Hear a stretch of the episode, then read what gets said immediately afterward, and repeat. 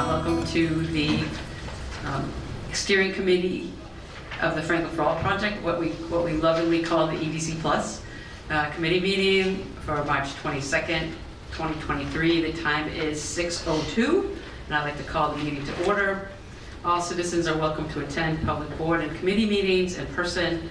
The meetings will also be live streamed by Franklin TV and shown on Comcast Channel 11 and Verizon Channel 29. Additionally, in an effort to maximize citizen engagement opportunities, citizens will be able to continue to participate remotely via phone or Zoom. The link for the, for the Zoom, for Zoom is, is on the agenda on the town website. You can call in at 1-929-205-6099. I think I'm starting to remember it. Um, Meeting ID number is 6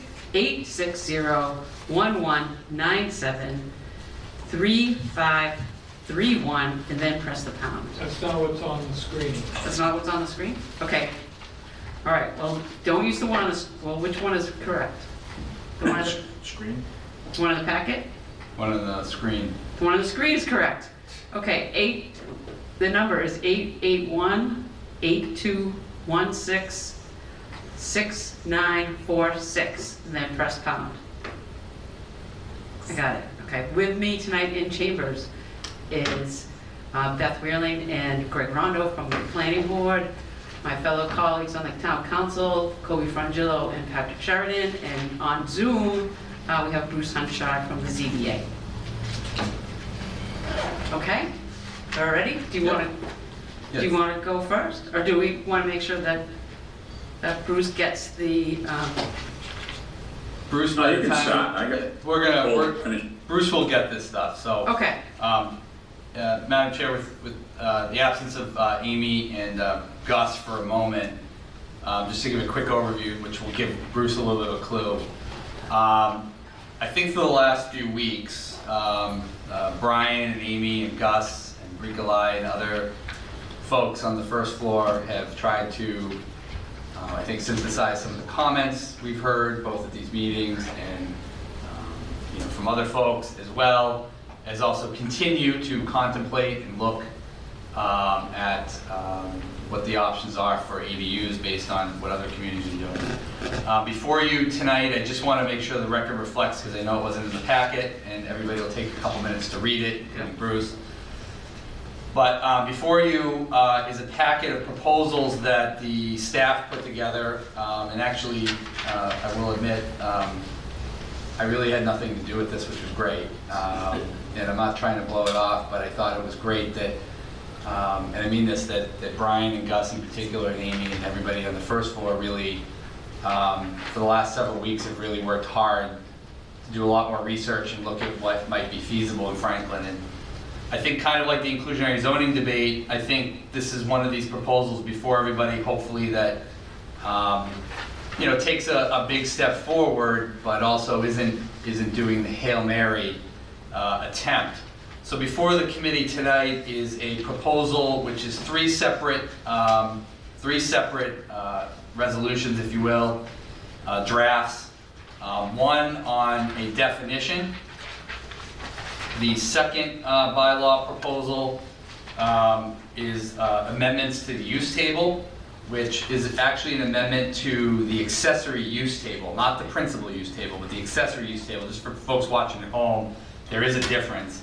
And the staff have added uh, an accessory dwelling residential unit uh, proposal to that line item. And then the third uh, part is also a, um, is a uh, bylaw amendment um, in, uh, um, in town code in section 185-19, um, adding a sixth uh, setback requirement for uh, accessory dwelling units. Um, So now that I've delayed enough um, for, and talked slow with a lot of ums, uh, just for enough time for Brian and Gus and Amy to get back into the chamber, um, uh, Madam Chair, I'd pass it back over to you and the staff to walk through, uh, maybe Gus and Amy could just walk through the substance of all this and some of the rationale, and I think Bruce will, uh, I think Bruce will pick this up very quickly.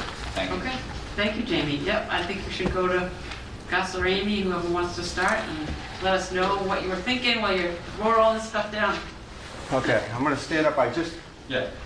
You can stand up. I just concocted this the last uh, half hour because we- it's been a last minute thing for all of us to make sure that we get in front of you when we have a Yeah. good presentation.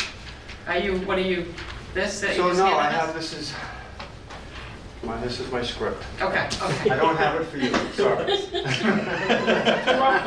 I'm sorry. There's Sorry, typos, Gus. there's typos, that's why. Anyways, good evening, folks. Um, Madam Chair and the rest of the committee, thank you for welcoming me and uh, listening to me. Um, The last few weeks, the staff has spent a good amount of time discussing the best way to present a guide that best creates a working ADU bylaw for the town of Franklin. The process made us come up with hopefully what we think will get us across this, across the finish line tonight. Sorry, I'm out of breath from running. Um, Take a breath, deep breath. Our proposal starts out by requiring a ZBA permit in all zones for an ADU.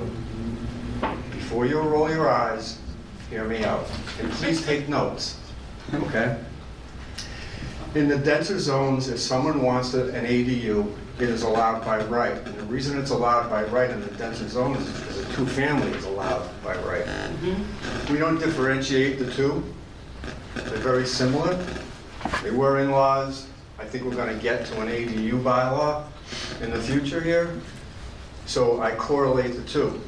And please stop me if you need me to explain further, because I just did this. And I wanna make sure everybody's clear on what I'm saying. Basically, because basically an ADU is an apartment, and apartments or multis are allowed in those zones, those denser zones, the downtown areas. We will talk about setbacks in a minute. And again, stop me if I'm not explaining clearly, or out of breath. Um, To Patrick's point, um, ADUs that are, that are in basements or at- or in attics, in those areas can be very attractive. Maybe even look at the non-detached structure such as these in denser zones as not needing a special permit. The real concern here is the outlying zones where I think our ideas are a good compromise to any objections you have. We believe that the ZBA special permit, permit criteria has worked in the past, and I will continue to see that all needs are met with my recommendations to all, or all to Mr. and Mrs. Jones that come into my office. Sorry, Glenn. Um, He's not here tonight. Okay. Ruined my punchline. I would- That's why I said, where's Glenn?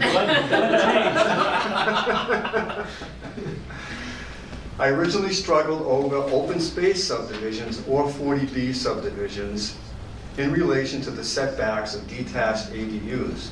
As you know, in those areas of town, we allow for reduction in zoning setbacks.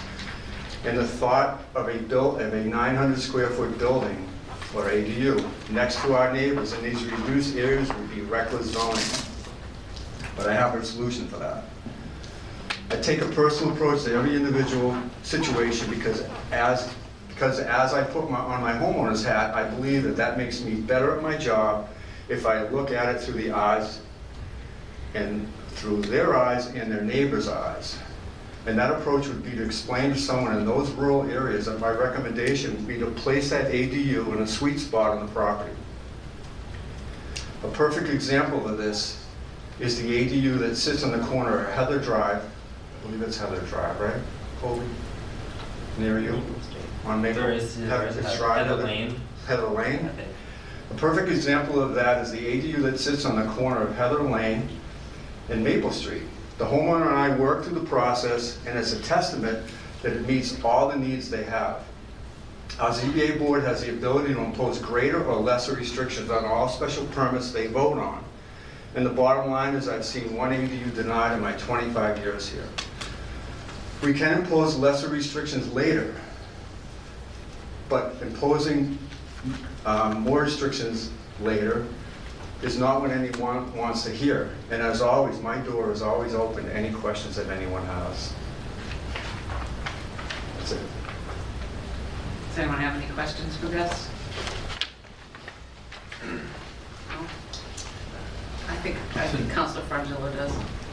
Well, yeah. Yeah, I know, we're just like reading through it. Could, uh, I'm sure, maybe Brian or Gus, maybe all could just walk through the Okay, substance. all right, good. I know part of this has been, um, you know, this is a serious issue, I think, for all of you, all of us. Um, if we get it wrong, you know, that can be troublesome.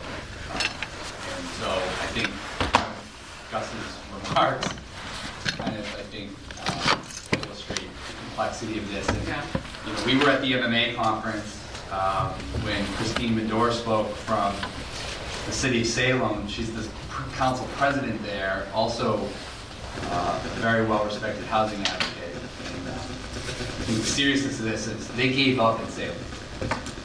And I was shocked to hear that, and I was shocked to hear that they had PTSD, her quote, not mine, um, from the experience. So I think it speaks to the anxiety that comes with this issue. And I think, uh, like I said earlier, I wasn't really invited to work on this, which is great, because I think it speaks to the sensitivity and seriousness the staff are taking this, and I think that speaks to Gus's comments just a moment ago. But um, there's some really good stuff here, and so maybe they want to walk through it if you want, Madam Chair. Sure, maybe. I don't know who. Thank you. Um, So the past several weeks, all three of us here have kind of been working through uh, the changes, took in from the last EDC meeting, the comments that were made here, um, and tried to incorporate as many as possible to come up with a good definition. Um, So we've got three bylaws in front of us tonight. There's the definition, there's the use table, and then there's accessory setbacks. So we want to just start with a few changes we've done with the definition. I know that um, there was talk about adding size. There was talk about whether it's um, a single family or two family, so we've included two family. Um, We've also um, added in, this is part Brutus, um, our DPW superintendent and director, um, that any public utilities um, should be shared with the main house. We have no separate public utilities allowed on the lot. Um, That's coming from him. Um, So that's kind of the first section when you read through the definitions. The second bylaw that we came up with, calling it B, we originally had the use schedule within the multifamily use schedule. So we've now moved it to 185 attachment 8, uh, which is accessory uses. And we've added in accessory dwelling residential units. Um, And in this use table, you'll see where we did, and I think Gus talked a little bit about this, we are requiring special permit in all zones for this. Um, One of the explanations behind that is you know, you may have a single family and you may be allowed a two-family um, under the multifamily one. But if you have a two-family and you want an accessory dwelling unit, then that's going to be a special permit through the ZBA. Um, So that, that was the changes there. The third bylaw in front of you is really just um, adding, we added in number six, um, this is accessory buildings and structures. Um, This is just to address the, um, the unit with with their setbacks, how they comply to the setback table.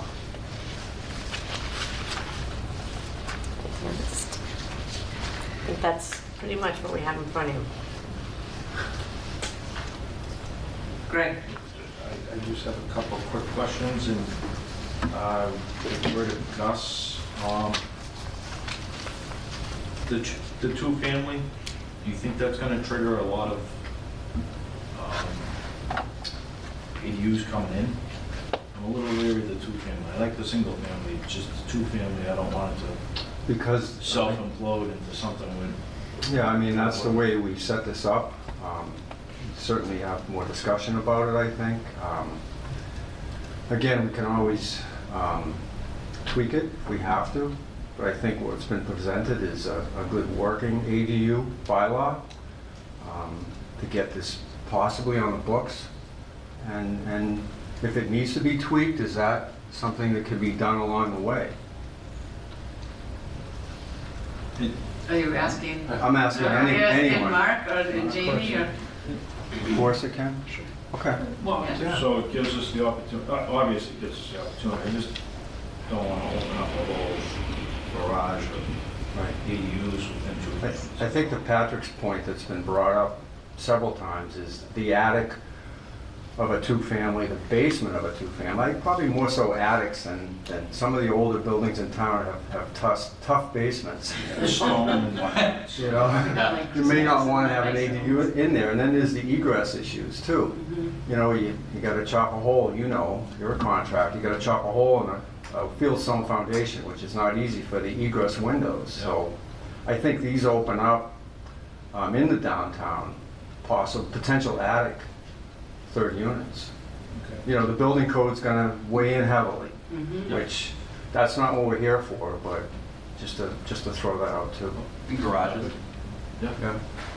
And then, um, I, I just had one more quick question in reference, the, the distance off the lot lines, the height, it's proportionate to the distance to the midline of the roof?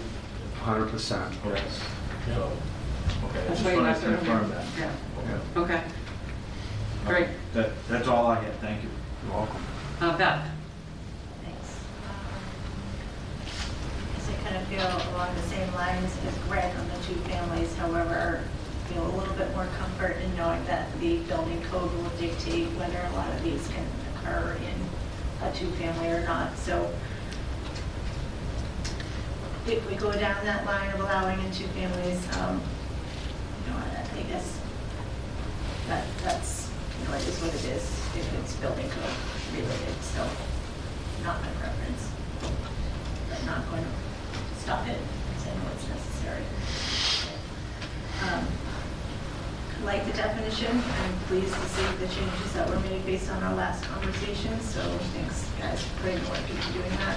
Um, Do have a question on the changes on the, let's see. Um. Uh, 18519. So we talk about number five, no accessory buildings or structures of any size shall be closer than 10 feet to any principal building. But what about a detached building and having an accessory building that has a, Closer than 10-foot setback, not any farther than further? from, yeah, so if you, what is the, what is the number of feet that can be between two structures before, you know, you have to sprinkler a building? Is it 15 feet or 20 feet? It's a really good question. Um, The building code allows for up to five, they can be as close as five feet, and it's also the property line too, Beth, Mhm. which I'm sure you know that too. And, um, yeah, it- that's a great question. So I would suggest that we add in something that's no more than a number of feet between property. um, And drew a really bad drag diagram to kind of explain what we're talking about. She drew a picture, really bad She drew a picture. and my eyes on it. So, if you have um, two properties and a home here that's thinking of putting in the accessory dwelling unit, my thought is that, you know, the homeowner could say, you know what, I understand the cost of utilities, and to run utilities can be pricey to run them farther away, but your home could be 10 feet off the property line, way in the back of your large property. However, 10 feet off the property line could be closer to your butter Hmm. than it could be to your actual home. And I think that the accessory dwelling should be as close as possible to your physical home versus your budding property. So my suggestion would be adding in a limitation to the distance, um, no more than the number of feet from primary structure. And that number, to me, is the number of feet that. Well, that's a great comment. Fire. Because if someone comes for a building permit and we don't have that written in the bylaws, it's gonna be a surprise. Mhm. Right. Good point. Can you send me that in an email? The Can picture? I just, Everything, all of it, all of it. What, do you want to work based on new construction? as you're Uh, saying? New construction only. I'm not, Okay. I'm not necessarily On a talking detached a already. Pre-existing This is- structure that's going to be converted. I'm talking, if you're building something new, I'd like to see some sort of Yeah. thought on that one. some kind of, um, a little um, regulation so that it's not completely far away from you and too close to your neighbor. That's really what you're thinking, right? Like, how do we safeguard that neighbor a little bit, right? Yeah. But, um, Brian. Brian wants to talk I would love about to that. speak for one minute. First of all, the, um, the distance from the primary residence, um, if building code says you need to sprinkle it, that's building code issue, and it's not a zoning issue. Okay, so that is kind of covered. If it's not required, it's not required. As far as the, um, the third of the bylaws there, where you are into uh, 185, um, with the setbacks, the, the setback, now, let's just say for a minute that you have your, it's in C1, not C, in C, in C1, commercial one zone, where the setbacks, according to the chart, pretty much zero, right? Okay, so therefore, the other, the 10 feet applies. But if you have a, uh, a setback of 20 feet or 40 feet, or whatever the case may be, that applies. So um, it is the same as the primary structure, the, the actual feet. So there, it's covered already in that respect. But I do understand if you have a large lot, um, you want the, financial reasons, if nothing else, um, you'd want that uh, ADU um, closer to the building, but if they have a, a 300-foot long drive and they want to put it 100 foot in the, in the woods, and they can actually afford to do so, and they're not breaking any of our rules, regulations, whatever the case may be, they're, then I don't see any reason why we have to regulate that. Um, I, I do understand what you're saying. You don't, the, you don't want, the ADU should not be real close to somebody else's home. However, um, it would be by special permit, and they're gonna have to prove to ZBA that that's the best place essentially for that. And the next door neighbor, if they're unhappy with it, has the right to come out and, and state that they don't like placement of the property, and please move it away from my home. So I don't think we really need the words in there. I, I do understand the concept, but I, I, I think we're pretty much covered the way, the way it's written. And, yeah. Just my thought, but, No, I, no, I, I I, I want you to keep giving us your thoughts, because they're usually pretty good. In case this, and this one is also, it's just that I think um, that subsection six kind of covers that. It, it, it's either a 10-foot setback, like, or the height of the, the building, which maybe is 12 or 15 feet, or whatever the case may be in the height. That's a setback that's required now for any uh, accessory dwelling, or not dwelling, but accessory structure. But if it's an accessory dwelling unit, it's either that or what's zoned, what's in the zoning um, uh, dimensional regulation, whichever is greater. So it, it can't be 10 feet unless it happens to be C1 or something where 10 feet is the actual dimension. No, I, I completely understand that, because my point is just saying that, you know, it, it could be, the setback from the side lot line could be forty feet, but you have eighty feet from your house, and then it's gonna be closer to my neighbor than it is my house, I just don't think that's reasonable, personally, that's. Um, Mark has a comment, okay, so I'm gonna go to Mark about this. Yes. Okay. So the special permit criteria, special permit reference, the existing criteria, uh, one of them specifically is number, height, bulk, location, and siting of buildings and structures will not result in abutting properties being deprived of light or fresh air circulation, or being exposed to flooding or subjected to excessive noise, odor, light, vibration, or airborne particulates. So that's one of the specific site, uh, special permit criteria already in place. Okay, so that's like you can't be too close and be So too that's, noisy. that's somebody who's applying for a special permit, that's one of their burdens is satisfying that requirement, Okay. which goes to, directly to the concerns uh, that Beth has raised. Okay. And that's why it's special permit all across, so that they have to go through, right? Yes. Correct. Okay. Um, Okay, guys. Real quick, real Yeah. quickly, sorry. Through you, It's Madam- okay, it's through you, okay. I know Madam Cobi Chair. has a question and Bruce, but we'll get to it, sorry. Um, Through you, Madam Chair, to Beth, I still like that because that's helpful when I review the permit. Because it's a unique situation, so if you could still send that to me, that'd be great. Yeah, yeah.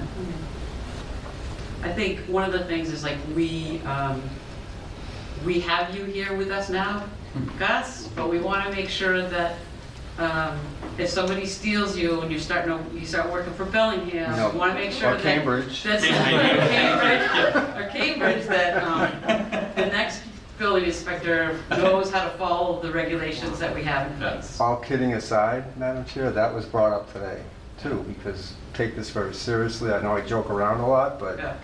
it's a very serious thing because you want it to be carried through.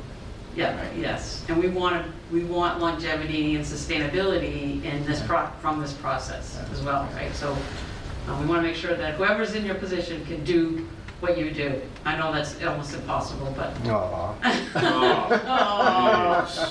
Yeah, go ahead, Ben. I'm gonna go to Cobi after that. All I'm just I just want to say, I think this is a really great step forward and that we can move along with it. Thank you, Beth. Cobi, did you want to say something? Well, I had, I had the comment, but Brian, I suppose, hey, Brian, because Brian said everything that I said. Okay. I think it's covered by um, the fact that it still has to conform to the current uh, zoning, right, if that's less than 10 feet. And so if it conforms to current zoning, and we would allow them to build the original house there anyway, then why would we care if they build their second house there?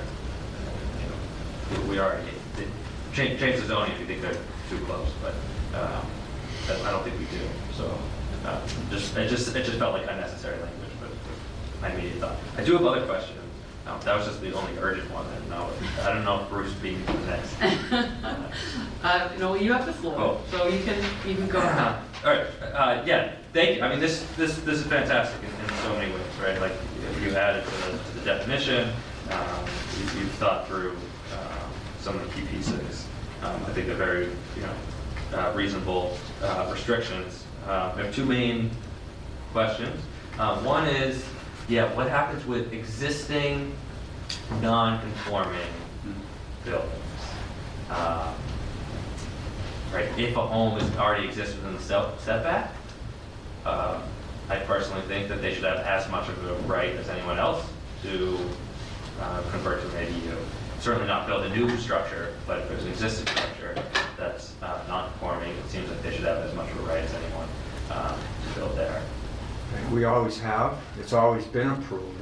Again, in my um, my memo, one's been denied in my 25 years. I think the difference was, is it required it to be a relative. And if we're headed in the direction that it doesn't have to be a relative, then not much is going to change, so to speak, if that makes sense. Uh, Just in terms of how we lay this out, right, that it has to be either 10 feet, it, it's really a question. Like, I just don't know, how does this interpret uh, buildings that are already located too Right. close to? Right. It, de- it would depend on, if the ADU is detached and it meets the criteria, then that one's a kind of a no-brainer. But if it, if it doesn't meet it, which is a great question, it would be a variance too. And that, and ZBA has done that in the past. It's a combination of a special permit and a variance for ADUs or in-laws, sorry. And I believe Fran, the gentleman that, I probably shouldn't say his name, but the the gentleman that lives on the corner of Heather and um, Maple Street, I believe that might have been a variance and a special permit too. Well, so they are granted, if that answers your question.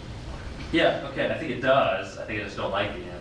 Um, But tell me, Yeah. explain- So, uh, uh, that, the need for a variance for an existing, right, if you already have, A, if your, if your home's already within. non-conforming, It's, right. it's already I get it. non-conforming. Yep, And you want to convert that to a basement, you want to convert your basement to a dwelling. right. I think what I'm hearing is that that triggers the need to then get a variance to say. Not that if you it's a basement, not if it doesn't change the footprint. Footprint. With- And, and this is town-wide, whether it's an ADU or not. Town-wide, if you have a non-conforming lot, and you don't get any closer to the lot line than the existing structure already is, let's say it's a 20-foot setback, but the non-conformity shows a 10-foot setback to the principal structure, Yeah. if you don't get any closer than that 10 feet, even though it's non-conforming, you would need a variance because we created a bylaw several years ago that took the bogged down ability of trying to get someone through boards, which I, I am very sensitive of. They took it away and I issued a permit.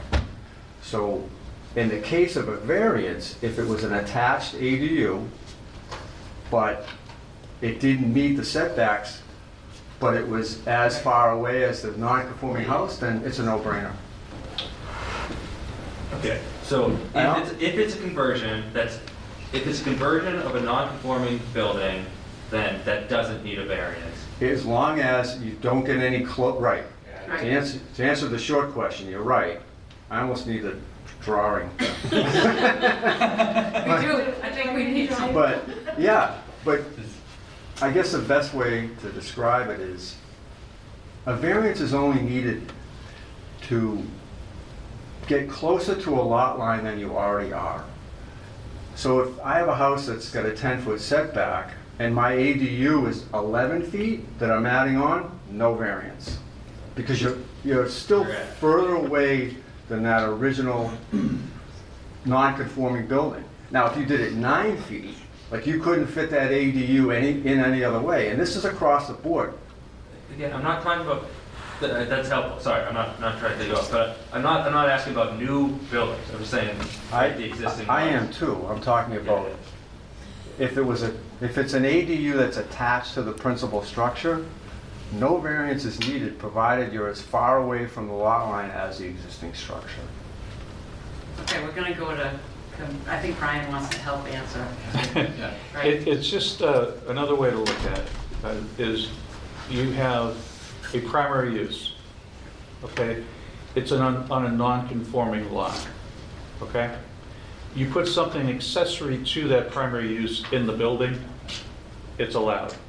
If you're gonna build something outside that's not in the primary, primary structure, which is a garage or anything else, then you have to deal with the, the setbacks that we're talking about in here, right? And if you can't meet that, you need a variance. Yes.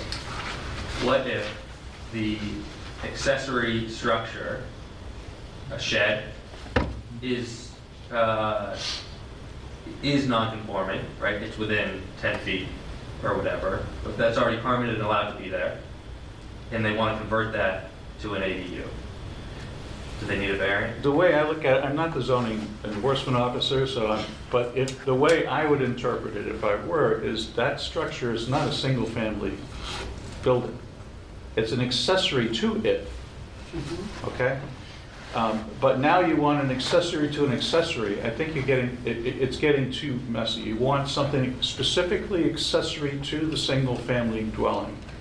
And that, if that building is a garage that's been there a long time, but it happens to be four feet from the next door neighbor, now you're gonna turn it into a accessory dwelling unit, you need a variance, I- in my opinion. You, you, not just through the special permit process, that is, that would be needing a variance, and that's the way it's written up, so. It doesn't say the word variance, but that's what the next step is, it doesn't meet this Jamie, you want, you have a question? Through you, Madam Chair. Councilor Frongillo brings up a real-life scenario that we're going to confront at some point, no question. I think the one point is the ZBA is already in charge of the process for the accessory dwelling unit.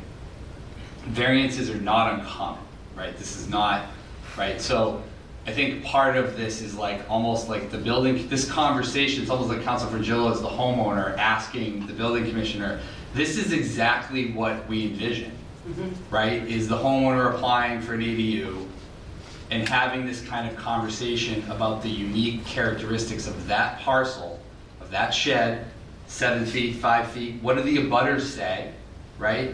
Um, so there is a process in place, I think, through this, where, where if somebody's gonna go for an accessory dwelling unit before the Board of Appeals anyway, it's just streamlined to add in a variance if, if we feel like that could happen. I don't think this is a major administrative hurdle or a large confrontational issue. I think this is exactly how I envision the discourse between, between a homeowner asking for an ADU and having this kind of conversation with the homeowner and saying, well, you know, you're officially seven feet, you're not 10, you're gonna have to apply for a variance. It's just part of the paperwork. But the, I don't think the variance or the non-conforming lot is going to necessarily be the make it or break it of the ADU. The fact that someone's turning a shed possibly into an ADU may not be kosher with the, with the neighbors. It may be near a swamp. It may have been built inappropriately. We're gonna find that some shed doesn't have a building permit, right? Oh, And so, and so, and so I think that's actually the nexus of this. It's almost like the building commissioner is essentially a tech review, review of what each individual homeowner might be. And instead of trying to referee and put into legislation how to accommodate every possible hypothetical scenario that could come down the road, this is exactly the kind of conversation we're envisioning between the homeowner and the building commissioner before they apply, and maybe also the staff as well. I don't want to say, you know, also not Brian or, or Brie Kalai or someone else, but almost having that conversation before they apply so that when they do really apply, everything is already in order and they know exactly, the ZBA then knows exactly what that person needs in order to make that ADU successful. I have no doubt in my mind, there's gonna be a few that aren't gonna win, right? There's gonna be some that just don't work. Mm-hmm. And it's just, that's just the way it is. And sometimes today, things just don't work. So I think actually, this highlights, I think, exactly, I hope why the process would be good, because it gives the building commissioner and the homeowner, in this case, Councilor Frongillo, just for illustrative example, maybe Mr. Jones, if, if they were, if someone's here, but, you know, this is exactly what I think we envision. What are the steps needed to get that done? I think we're gonna find out also, maybe they need to get building permits for a structure before they go apply for an ADU, right? Mm-hmm. Maybe there's some other stuff out there that they need to clean up on their parcel first. Um, and so I think while it may slow the process down a little bit, I think to your point, Council Hamblen, a few moments ago, this is the way you get ADUs to be successful, Right. which makes people hopefully support them more and build a product that people are willing to support for neighbors or, or whatever. So, um, I appreciate the, the few minutes. Thank you. Okay, all right, I think it's like really important for the homeowner, Counselor, Counselor Frongillo, to be able to know exactly what is expected of him or That's- her, yeah. right? And so that's, that's what this process is, that's what we're trying to do. Yeah. Yeah. Do you want to go to Bruce, or do you want, do you have Oh, another I have a whole bunch more, but, uh, Bruce, Maybe you can like talk about it a little bit. yeah, I, I- I'd love, I'd Is that love to, okay? sure, sure. Hey, Bruce, You froze. we can't hear you. He froze. Yeah. He's in Florida. He Deep froze. All right, well, you know what, we'll just leave okay, it, okay? That's what happens when you're in your greenhouse in Florida. Came up and took them. Um, He's moving, just You needs back? to Is he there? unmute. He's still muted. Yeah, he needs to unmute. I think you're muted. He is.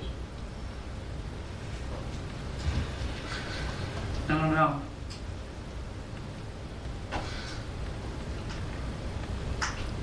I don't know what's going on. Is There there we like go. a We storm or just something in moved. There between we here go. and there? There you go. Hey, Bruce, are you there? Yes, you guys froze up for a minute, but, Okay. um, He froze up. you guys been bouncing ping pong, so I had questions, and I'm probably gonna forget those to begin with. Just to answer Cobi's question, to get an ADU in a shed would be impossible, because number one, it doesn't meet the criteria, number two, most sheds on people's properties you'll find, uh, put their, they're they're built without a permit, they're set without any guidance from the building commissioner, and a lot of times when they come for a variance for other parts of their property, we make sure that they contact the building commissioner and make sure that he doesn't want that shed, particular shed. So that's one of the things. The other thing is, uh, can you still hear me okay? Yes, go ahead, Bruce. I'm talking to myself here. Um, So let me understand this. You took uh, ADUs out of primary, primary uses to uh, principal uses, and you move them over to accessory dwelling units where they probably should be under accessory uses, correct? Correct. Okay, uh, there was the push, it was my understanding, there was a push that you definitely wanted to be in in, uh, residential GR five. You wanted people to be able to just come in and do that, which I didn't have any problem with that, you know, but now, from what I understand from, I just printed out the other, the, the new, the new guidelines there on the accessory, uh, accessory uses, uh, you're not allowing them anyway, correct? Uh, It's without a called special a, permit. a two-family by conversion. which is allowed there. Well, two-family by conversion's been, been everywhere anyway. Right. He- Yep. He said. Okay, now they're gonna be allowed in every zone. It's, I- I I'm don't- sure that they were hold on, allowed. Bruce. Bruce, Bruce, can you just say that Yeah. again? I missed it. What's that? I think you kind of broke up a little bit when you said Two-family by conversion. two-family by conversion is allowed, right, everywhere. And so, what Gus, Gus, help, Through you, Madam Chair. Bruce, um, I think because this was the the 11th hour with us tweaking this just before we got here today, you're absolutely right, Bruce, that- and Cobi is too, that that, um, that two-family is already allowed in that zone. And I realize that we added a special permit criteria to it. That might be something we need to look at going forward here, even though we are requiring it to be a special permit it's kind of a moot point or a wash. Right, Cobi, is that the way you Yeah, I'm not even look at saying it that it's a too? special permit right now. So Bruce, I'd love to hear your feedback on that. Well, on general residential five, it's, it's, it's, it's allowed, it's a Right. yes. And, uh, you know, so whatever, so, but now you're making them, they need a special permit every zone. Uh, you know, like I said, you know, you bring up the thing about where you're trying to locate these buildings, these accessory dwelling units. And, you know, I agree that, you know, if you got a big parcel of land, you shouldn't go ten feet off the line to somebody, to some of the neighbors and then be fifty feet away from the house that's, uh, actually getting benefit from the ADU. But I, I still steadfast, uh, say that anything in GR uh, one, two, four, six, and seven should be, uh, you should stick another note in the notes there, maybe go to number eight, that, uh, that it should be some sort of a family member that's gonna live in that ADU. Otherwise, you're, you know, just stop and think for a minute what you're allowing here. You're allowing anybody that lives up in, uh, the, you know, up off of Jefferson Street, up with Diana Estates. They can just, you know, we'll- we may have every unit up there have an ADU on.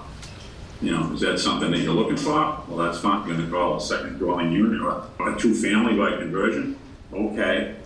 You know, but then, you know, you got the other thing, Autumn Lane or whatever it is up off of Prospect Street, all those big houses now, you know, uh, Mercer Lane, uh, South Street, the project off of South Street.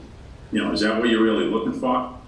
You know, I think we've kept this under wraps pretty good ever since the first one came before us.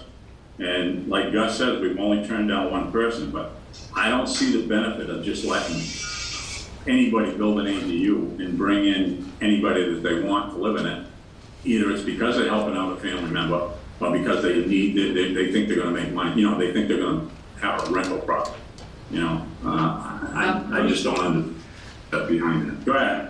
Okay, I'm gonna go to, Jamie has a response, I think. Um, Through you, Madam Chair, I would just ask the staff, um, their opinion on the note.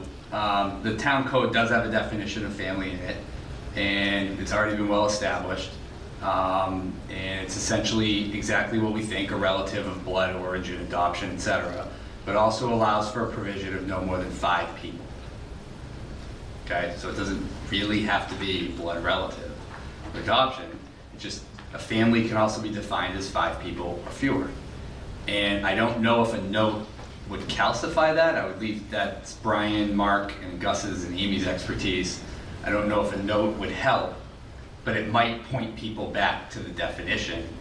And I just, I'm not a zoning expert on drafting it, but I think to Bruce's suggestion, um, he asked for a note, number eight Yeah, a family member. Well, we have a definition of family in the bylaw, so we, I think it would be prudent to reference that so that people aren't thinking of family a different way. Does that make sense? It may not. um, it makes sense, but I don't think that's what our, our goal is here. Right. I think we are, we do want to make it open to other people, not just family. The current code allows that. Current town code allows that. Five or fewer, you can already have it. Does not need to be blood, child, relative, Okay. whatever. So I'm just saying, we already allow that. You guys have to correct me if I'm wrong. But I'm, I am wrong. No, you're right. Oh, okay. I, he, he shook his head like, no, like, stop talking, yes or Jamie. No. So I'm just saying, like, the current code already allows that expansion of the individual family to define their family. I don't want to be in the, Mark's gonna really drill into this. We don't want to get into this from, go ahead, Mark, from a legal perspective, because we, we, we all agree, I think, on this, So- about so the- family. So the, the focus is a couple of things unrelated to family. It's, it's separate dwelling unit as opposed to everybody living in a residence, it's, a- it's one big dwelling unit. And, uh, and number two, the fact that there's already a, uh, two-family by conversion, and what is it really, or what should it be, what it was intended to be? I assume it was to take one building, one structure, and subdivide it, if you will, into multiple dwelling units, two dwelling units within that one existing building. So where we're going here is allowing, not by conversion, but by expansion or whatever other term you want to use in addition. So that whether you convert, you know, changing a garage with a space over it into a separate dwelling unit or constructing a whole new building, and that's something permitted that's not there now under any definition, and the special permit criteria is to provide the balance and the protection.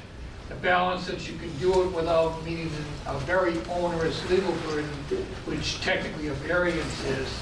I know as Bruce and I have had this discussion before, 99 out of 100 variances would be denied or overturned if somebody were to challenge them in court. That simply, it's an impossible standard to meet. Special permit criteria is more of a balancing, and it, it takes into account both the needs of the property owner looking for relief and the protection of abutters and neighborhood and all. So it's, it's a more flexible standard. Gus? Through you, Madam Chair, what Chairman Hunchard brings up is real life. It's unintended consequences sometimes without a family member being in that dwelling unit. Um, We don't, we've never tested the waters yet, so to speak. Um, And his suggestion is, I didn't realize that you all are voting members and I'm not, but um, it's not a popular, popular um, um, thing I'm saying here, but it needs to be possibly looked at. That's all I have to say on that. Uh, I'm gonna go back to Cobi. And then I think we got Patrick after Cobi, and then, oh, Bruce took his hand down, okay, so. Back up if you want. That's okay, we'll come back to you, we'll come back to you, because we gotta, we wanna talk about this, I think, right? I, I think what we've lost sight of is why we're even visiting this, which is that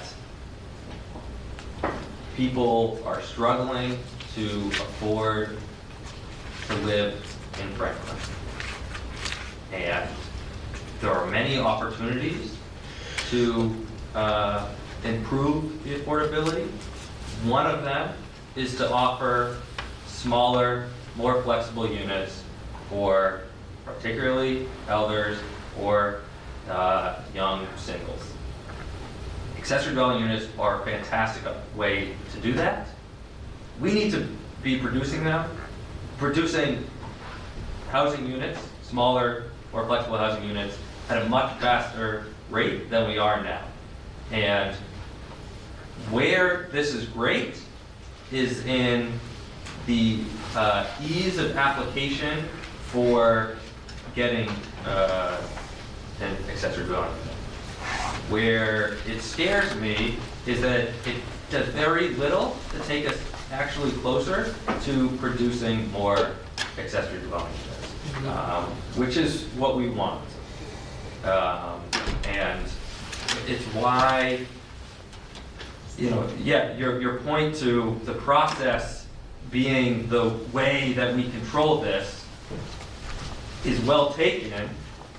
It's also very much the process that we're looking to avoid for strong uh, projects, right? If it conforms with everything that we put forward, then we want some pathway where it says, you've done everything we've asked, check with our building permit, make, uh, make sure that you're, uh, in line with everything, and that's it. You get to go forward. You get full, hundred percent, uh, there's no, what if my neighbors show up and they don't like it, or they thought I was there? Nope, we said that, hey, if you're here, if you're within these, uh, strict regulations, then you can move forward. If you're not, that's where we have a special permit. That's when we go for variances in front of uh, the zoning board of appeals. To, to assume that the baseline is that you're gonna have to argue your way through is what slows down, is what prevents them from ever being brought forward, never mind uh, developed. And so it, it's why it feels so it's why I was asking about the existing uh, non-conforming, and then, and then really my second point was on um, the, the by right versus, uh, versus special permit. Um,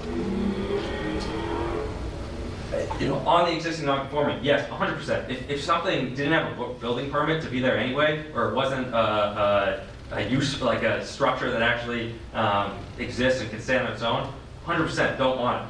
If you had a barn that you built in, uh, you know, 1850, that your great-grandparents built, and you want to um, have your, uh, your grandparent move in there, um, and, you know, it's a little too close to the lot line next to you, I don't want to have to have you, to make you justify that, uh, or, or, or go and, and argue and risk not having it, because then it'll just never happen, right? I want you, you deserve as much of a right, you're doing a good service for Franklin, you deserve as much of a right as anyone else to convert that existing, uh, building that has a building permit, that was allowed to be there at some point, and then the rules have since changed, you're still allowed uh, to convert that. That, that's what I'm uh, looking for. And, and that exists, right? There are other, I was looking at Arlington this morning, that, that's specifically laid out for, you know, non-conforming buildings. Um, They're still allowed, sort of just add an extra point. And that seems like something that's worthwhile uh, adding. And why is it worthwhile adding? Because it's worthwhile converting all of these to, if you uh, follow everything that we have said, it should be allowed by right anywhere in town. Anywhere in town. If you want to infringe on someone else's uh, property outside of the current zoning, 100% you should have to justify that and ask for a variance. But if you're within existing zoning, and you're just adding a, a second use, so that other, someone else can have a housing unit, and you can apply, comply by everything, 900, that's a very restricted, 900, 10 feet within everything else, then you should be allowed to go forward.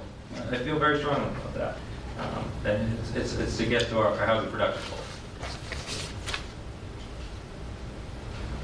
That's why I'm asking. Okay, um, I'm gonna go to Patrick. Uh, Chair, for you, I don't think we need to add the word family, because you know I agree that the definition is that, it can just confuse people. No one, yeah, I mean, I mean, plus if you have, I think as long as you have the owner living there, they're gonna make sure, for instance, the people, the vendors, and I think you only get a place that's absentee landlord, obviously. Right. But as long as the owner's on the property, they're gonna make sure, they're gonna check the people out, to make sure they're safe. I mean, they're not, they're not gonna want noisy neighbors either, they're gonna be close to Right. them, so. Right, um, thank you, Councilor Sheridan, and I agree with you. I think, um, if it's owner occupied, depend, it doesn't matter which, which unit they live in, right? It's a great way for somebody to get, to get some income and to actually be able to stay in Franklin, and then have another family stay, give another family a place to live. And that's, I think, what we're trying to do, right? Um, Beth? Hi. Hi. Um, I respect what Cobi's saying, um, that, but I do think we need to start somewhere. And um, I don't know necessarily that everywhere in town should be by right. Um, Unless there's anybody in the audience that wants to make any further comments, I'm going to go ahead and make a suggestion that, for a motion, that we move um, zoning bylaw amendment 2389A, B, and C to town council as suggested at this time, because I believe that the steps that have been made in these bylaws that the town has worked, our staff has worked really hard on, and our input has been provided will produce some sort of start to accessory dwelling units for us. Um, And I think that is a way to begin. So that's my suggestion. And second? There's a motion and a second. Um, We're going to have to do a roll call vote. Discussion? Just in Oh, case. discussion? Yeah. Does there anyone else have any discussion? Am I allowed to make comments? Yes, I'll let you. Okay. I'm Sam State your Williams. name, address, Should I? come up to the microphone. I'm Sam Williams. I live at 28 Queen Street. Um, so I'm in single residential uh, four, I believe. Um, and a number of people on my block already have multifamily houses um, by right. And then, so I have to, I would have to get board approval to do it. It seems maybe a little unfair. Um, also, I think this is like, in the grand scheme of things, this is a very niche issue. You know, there's 8,000 single-family houses in town. If 1% of those can like build an ADU, you're looking at 80 units maybe. Um, 900 square feet, max unit size. You know, if it's $200 a square foot to build one of these, it's $180,000. You know, that's expensive. That's I just I don't think the proliferation of these things is really a concern. I just don't think it's like something that's like they're all of a sudden going to explode. Um, so I think being a little, you know, like having a ton of regulation, you know, to Cobi's point, is just slowing things down for something that is going to be slow anyway. Um, so, you know, I think if you allow them in all the zoning districts, I don't think there's going to be this flood of, of ADUs. Um, you know, I think you'll probably still see five or 10 a year, maybe. Um, you know, like maybe, I don't know. I, I just don't think it's, it's the, the mass flood problem that, that people are, uh, are perceiving. And I also think that generally, people are going to want to do them in a way that, um, you know, they don't, people don't want to ruin their own neighborhoods. Um, so they're not going to do them in a way that's going to be awkward for their neighborhood. They're going to try to do something that, that works um, generally. So um, that's just my, my piece. I also, I should, I'm an architect. If there are more ADUs in town, there's more potential projects for me. So I do have a bias. So- How much does it cost to build an ADU while you're here? like, I, I mean, I, I would guess, you know, if you're building one separate from the house, you're, I mean, you're looking at two hundred bucks a square foot at least, so, um, you know, they're not, they're not gonna be cheap, like, it's gonna be, it's gonna be expensive, so, um, I just don't think that they're gonna, they're gonna explode everywhere. So Thank you. 180,000? Thank you, Sam. I'm going to go to Greg. Um, To, to uh, Mr. Williams' point, um, I don't think we're creating a regulation to make it difficult. We're just creating a regulation that everybody can go by moving forward. Because as you know, the lots that are left in town are chopped up, irregular, et cetera, et cetera. So this is what's gonna be coming in front of all of us years. We wanna set the boundaries now, so everybody knows the playing field when they walk in the door to go see the building commissioner. They already know the steps, what to take, they already know their, their boundaries and, and whatnot. So we're setting this up for future, we're not setting this up for next year. This is ten years down the road, fifteen years down the road, when there's nothing left to build on, because most of the town's already been built on, except for some serious like parcels left, but not very many. Um, we just want to set the, the record straight, so when they come in the door, they actually have a, a guidance in a, in a direction to go, and that's all. Thank you. Thank you, Greg. Um, I just wanted to clarify something. So, if Sam can put in a- another, make his single family a two-family by right, but why can't he do an accessory dwelling by right? In that zone, R4, um, they're allowed by conversion, I believe, right? You're in R4. Um, I just don't wanna make it It says that, here it says that you need, even for a conversion, I would need board approval. You need special Um, permit. Yeah. Yeah, Yeah. okay. But like But there's. would it, but would it be there's- new detached? So that, No? Okay. All right, so it's the same. It's not like we're making it harder. Which is clarifying. And multifamily is not allowed right now. Okay, all right. I just want to but- make sure But that. they exist. What- They exist, but what you had said is if somebody can do it by right, which they can't do. Right, right. Okay, all right, okay. Thank you. Thank you. I'm gonna go to Bruce, and then I think that, yeah. Well, Bruce, Uh, Just discussion? people bring, yeah, I'm, in. you can hear me? Yeah, I just love it when other towns, when they want to do something in Franklin, but yet when somebody in Franklin wants to do something, they bring up other towns, or everybody wants to come to Franklin. So we don't have to do that, you know, but uh, I think the last time I checked, there was four, four houses in inventory for sale in the town of Franklin. I understand the need for affordable housing. Obviously, we deal with that more than anybody else in town. Um, You know, when they come before us, we take each individual application on its own. I'm sure we'll do the same thing with this. Uh, It's basically the same, the same as what we're doing now. The only difference is you're gonna allow anybody to go in there, you know, as long as the owner stays there. Um, You know, whatever, It- it's, you know, I, I suppose it's a democracy and that's where we end up with, we end up with vote. And however the vote comes, I can live with it, I don't have a problem with it, but the other question, I just, I got two other questions. I think one's to Jamie. Jamie, uh, we started as a steering committee for downtown. Uh, How do we end up with ADUs all over town?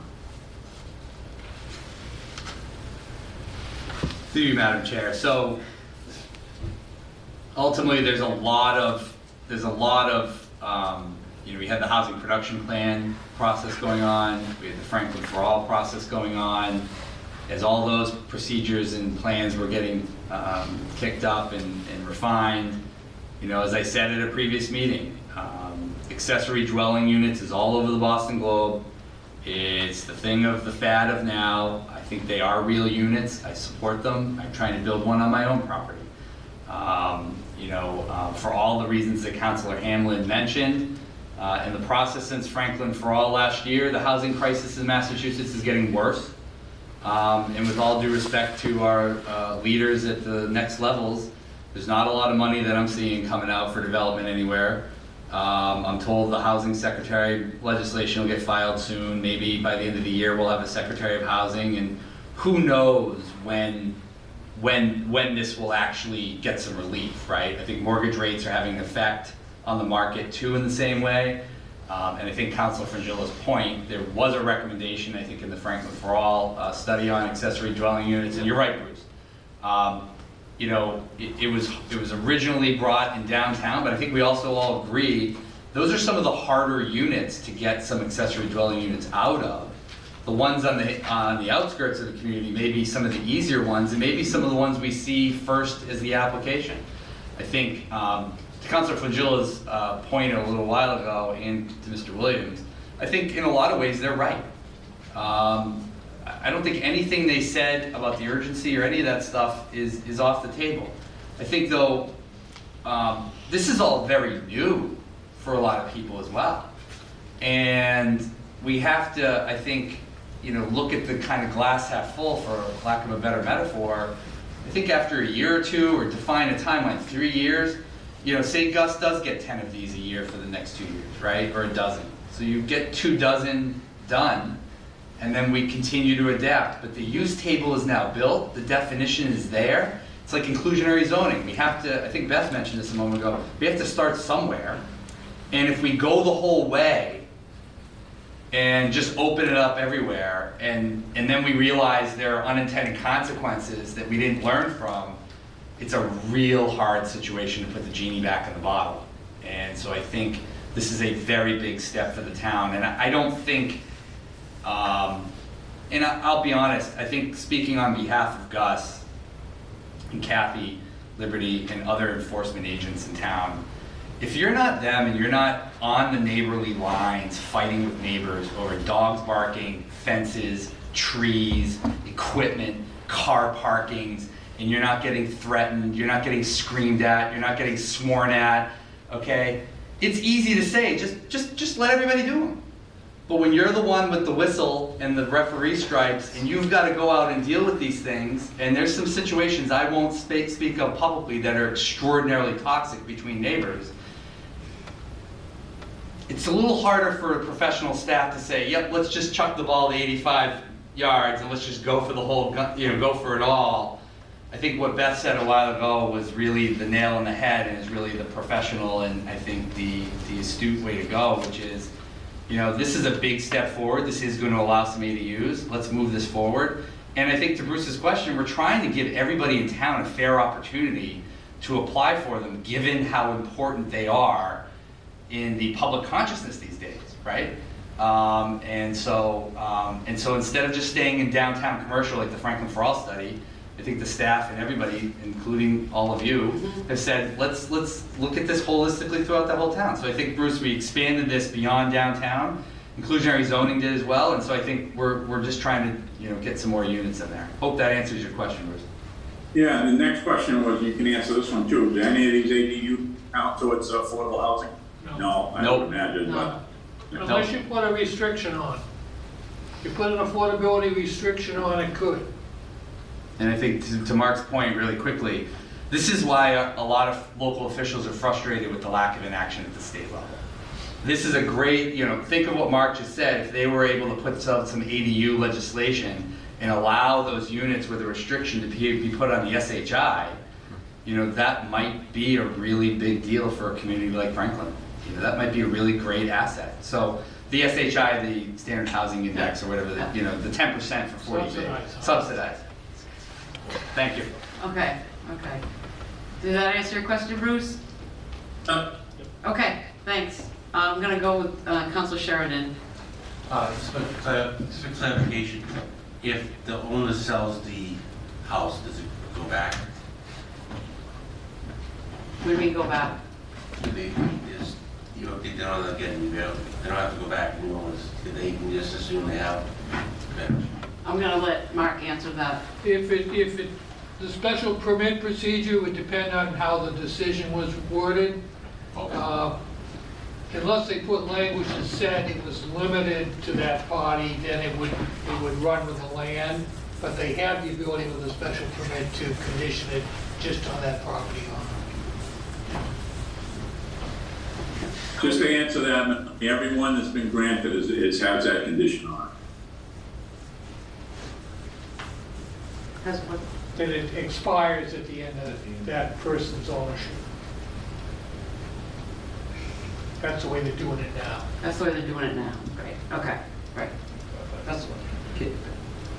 Beth? I would just like to point out, as you as counselors are well aware, we have a master plan in the works. Great opportunity to further explore what you might want by right for accessory dwelling units. So good start here, maybe explore it further during your master plan. Just saying, don't stop it here, have further opportunities, refine it. Don't look at it. Just a comment. Mark, you wanna? Yeah, I've been practicing law a lot of years, and doing a lot of municipal law for a lot of years.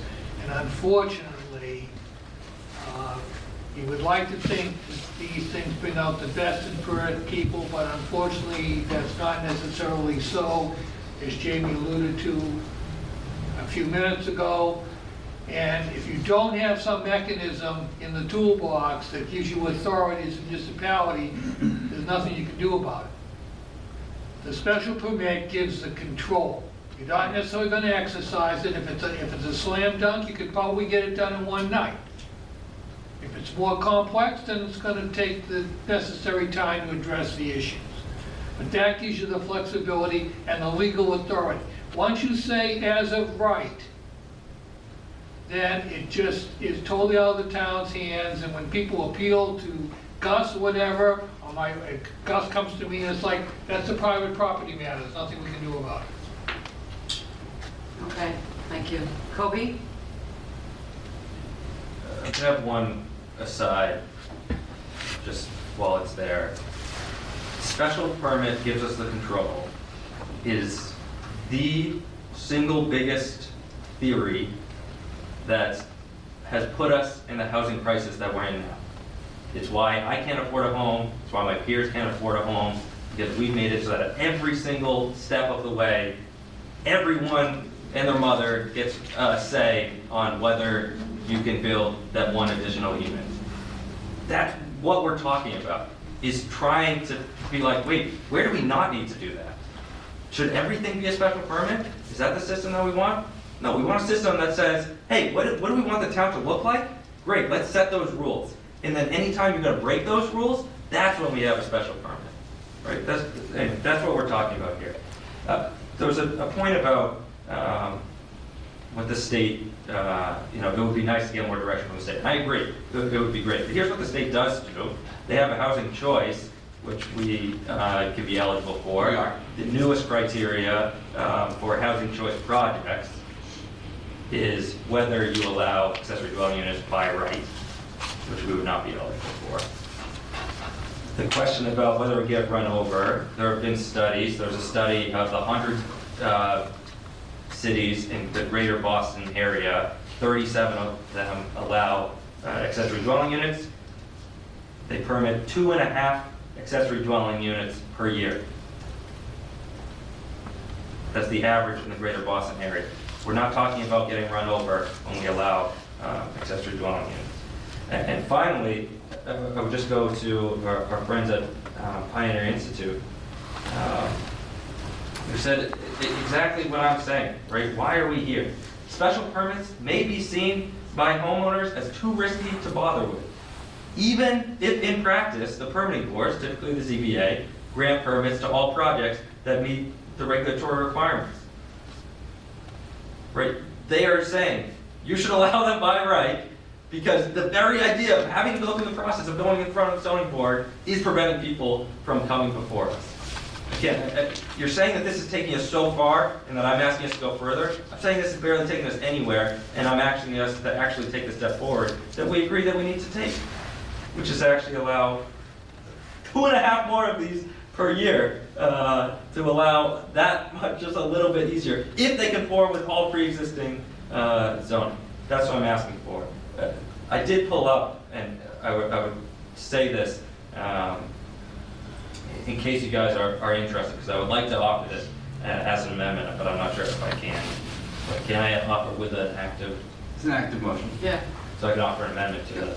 Okay, so this would be one of them, which would be to add, um,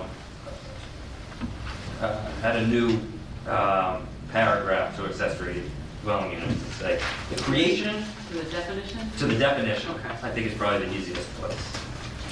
And it's gonna be a little long, but bear with me. But I think that the existing, uh, sorry, the creation or addition of an accessory dwelling unit within an existing single-family dwelling, two-family dwelling, or duplex dwelling, or within an existing accessory building on the same lot as any such dwelling, does not increase or affect the non-conforming nature of said existing uh, dwelling or accessory building, and shall not cause such dwelling or accessory building to become non-conforming or result in any additional dimensional requirement with respect to such dwelling or accessory building, provided that such creation or addition of accessory building unit neither expands the footprint nor the height of said dwelling or accessory building in each case except for I, the changes necessary uh, to provide for required egress uh, for, or other modifications to meet the state building code or state fire code, or for any projections allowed under, uh, so, which- which basically, this is to say that if there's a building there, that the conversion of it to an accessory dwelling unit, just clarifying the conversion of it to an accessory dwelling unit does not um, make it non-conforming, um, unless it doesn't meet building code or fire code. Um, That's already, isn't that already? It's already there, isn't It's already there. That's already there. And what I think I heard is that you would interpret it as being there for the, for the primary building, but not being there for um, accessory building on the same lot as any such dwelling. You- Gus, can you clarify that? Through you, Madam Chair, um, Cobi, if I'm getting it right, if you have a non-conforming lot, or I'm sorry, non-conforming structure, it's called pre-existing non-conforming. And when I get a phone call from an um, an appraiser, and they ask me the questions about the setbacks not meeting what they need to meet, then I simply answer it with it's pre-existing non-conforming, there's not a violation on the property. And I'm gonna turn to the town attorney. If that accessory dwelling unit is built that might have a variance to deal with the non, more non-conforming, it's still, I believe, a after it's built, after it's got the approvals, after the people move in and I get a phone call from an appraiser, my answer is it's pre-existing non-conforming. Because the house already was. I don't believe, and and Mark may correct me, I don't believe it makes it more non-conforming. Because it already was non-conforming. Mark? So the zoning statute, chapter 48, section 6 in particular, attempts to deal with this. The language is unintelligible. The courts themselves have been unable to come to consensus, and there is an incredible body of appellate court uh, attempts to interpret this, some of it relatively recently, uh, and it- it becomes absolutely impossible. They've abs- it's it- it's a quagmire. And I'm trying to deal with this issue of accessory and stay away from that, just within our own clean definitions and parameters without dragging that in. So it, the problem here is, uh, we're, we're trying to deal with several scenarios. You can have a single house you could have a duplex house, or a two-family house. And you could have an accessory unit in either one of them, that's already variables.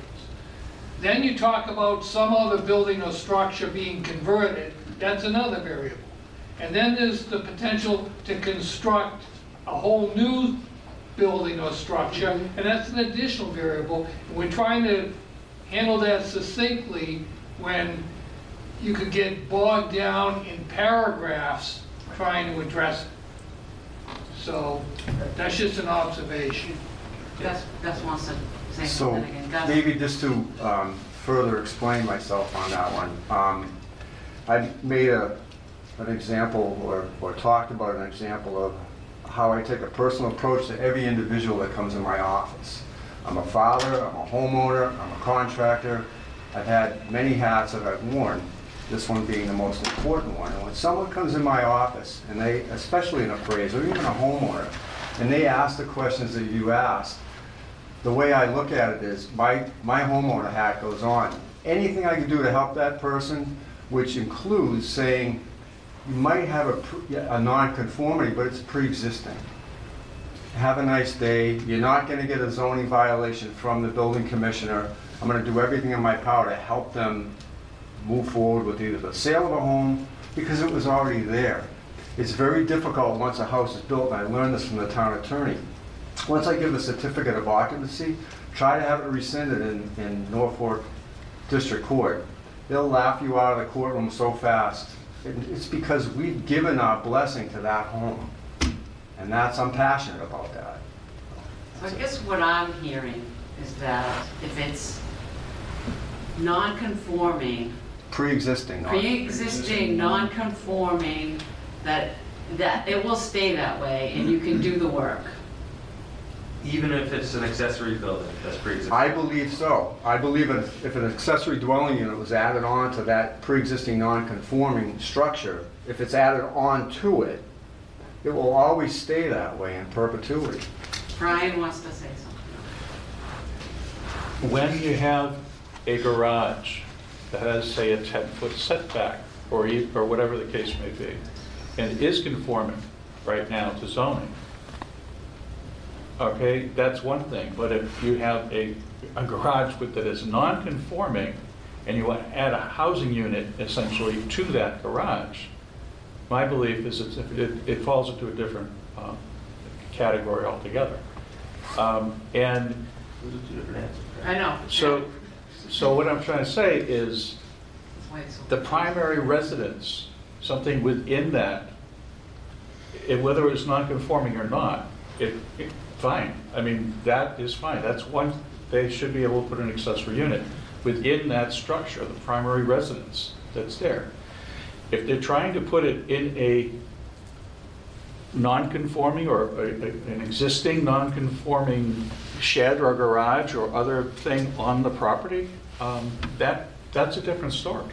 Um, I, I believe anyway. I, and I, and like I said before, I am not the zoning enforcement officer, but the reason we wrote up the third of the bylaws the way we did is because if you have a garage or something currently on a property, mm-hmm. and it's right near somebody's property line, whether it's conforming or not, it's really close, putting an accessory unit in that building can be, really be a problem. And therefore, a variance is the way to get somebody in, an accessory unit in that, not the special permit process or not by right. And, and that's my opinion, so. Yeah, I guess I'm less interested in, in the opinion right now, though, appreciate it. I- I'm more so, but it seems like there's, there's two answers as to whether that would, whether they would need a variance for that or not, right? I'm hearing, you would think that they need a variance, and I would, I'm hearing that you would think that they wouldn't need a variance. Uh, Even if- if those, If- both those answers exist, if then the- that, to me, that says, let's put a paragraph in, Yeah. that, Okay. If the, if the third bylaw was not written, then Gus is, what Gus is saying, it, I mean, makes sense. It's, it, he, he as a, can make a ruling on whether this structure can have an accessory unit in it. You put this bylaw in there, and the answer is, you either have to have that bigger setback, or you need, you need a variance. I mean, it- that is adding in that protection for the adjacent property. So that's all it is. Okay, I'm gonna, Mark held his hand up, and then I'm gonna go to Beth. So for the, the statute I quoted at the, a few minutes ago, 48, section 6, as part of it carves out for preferential treatment, single and two-family house or dwellings, or whatever the term is that they use. And provides preferential treatment in most cases upon a uh, finding by the uh, zoning board of appeals that it's no more uh, adverse or no, no more impact, essentially the language you read wherever you got it from, tracks it, then you don't need any kind of zoning relief. If you add anything that makes it, by what you're doing, more, uh, creating a new violation, if you will, then you need a variance for that added aspect. So say the existing building is, uh, the height limitation is, is, uh, and the area is 30 feet, the house is 35, you're fine, but now you want to put it up higher than that, that's creating a separate violation. So the statute gives preferential treatment, and then, as I said, there's been a huge body of interpretive court decisions, appellate court decisions. So I guess what you have to decide for yourselves, based on all you've heard, is do you want to go, attempt to go with a relatively simple bylaw as has been proposed, understanding all these complexities, or do you want to send the staff back to the drawing board to try and come up with a much more complex bylaw uh, that that addresses, again, this- the separate scenarios that I raised a few moments ago, and and treat some of them, as as Cobi would be suggesting, preferentially that for the existing single or or two-family house, it's as of right, but anything else, you have to do something further. Okay, so, um, Cobi made a motion to make an amendment. Has to be a second. So is there a second? Second. Okay, we have a second. Let's do a vote. Do we add, do we want to add? discuss. Oh, discuss, okay. I, will- I figure we already have a lot, but, I, I, I just don't know, I think that there was just a lot of addition. The idea that, going back to the drawing, no, I'm offering the only sentence, two sentences, uh, that you need, or long sentences, but two sentences that you need that says, if you have some structure that's already, that's pre-existing non-conforming, whether it's the primary or not, then we want to allow you to put an accessory dwelling unit into that. And it sounds like we have mixed reason, uh, mixed answers on whether that's already true, and I'm saying we can add two sentences to make sure that we all agree that it is true. It should be primary. Jamie? I would just throw up, I mean, Council Virgil will have to read that again. But my interpretation of it, please correct me, Gus, Mark, that essentially overrides what's here in front of me. And says that if you have a current structure, by right, you can shove in the accessory dwelling unit where you want. So in essence, I'm just trying to characterize this on the spectrum for folks. That's essentially the Wild West. That's essentially saying So, to I- people. I'm not trying to do Hold- that. Hold on, by right, but it, but the language does do that. By right, when people hear that, they go, I can do it.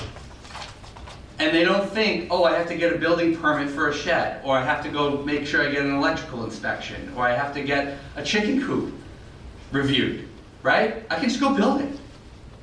This is where the incivility comes from between neighbors. And I, and I agree with Councilor Frongillo and Sam. I totally agree with them. Putting these in front of the Board of Appeals is a barrier. There is no question about that. But the question for this board, and then eventually the council, as well as the planning board when they have public hearings, is really about how, from a timing perspective, how urgent are we, I guess? How fast do we want to move? How much does the staff referee all this? Um, and what we're just simply saying is, take the modest step forward, like inclusionary and other things, and say, let's get, let's get the belt and suspenders going here, get a bylaw on the books. And I, and I apologize to characterize the amendment as the Wild West, but it really, it is. It eventually is just saying, if you have a building, you can put in an ADU where you want, kind of regardless of um, what the neighbors think, or what the neighborhood street is, or the character, or all these other factors.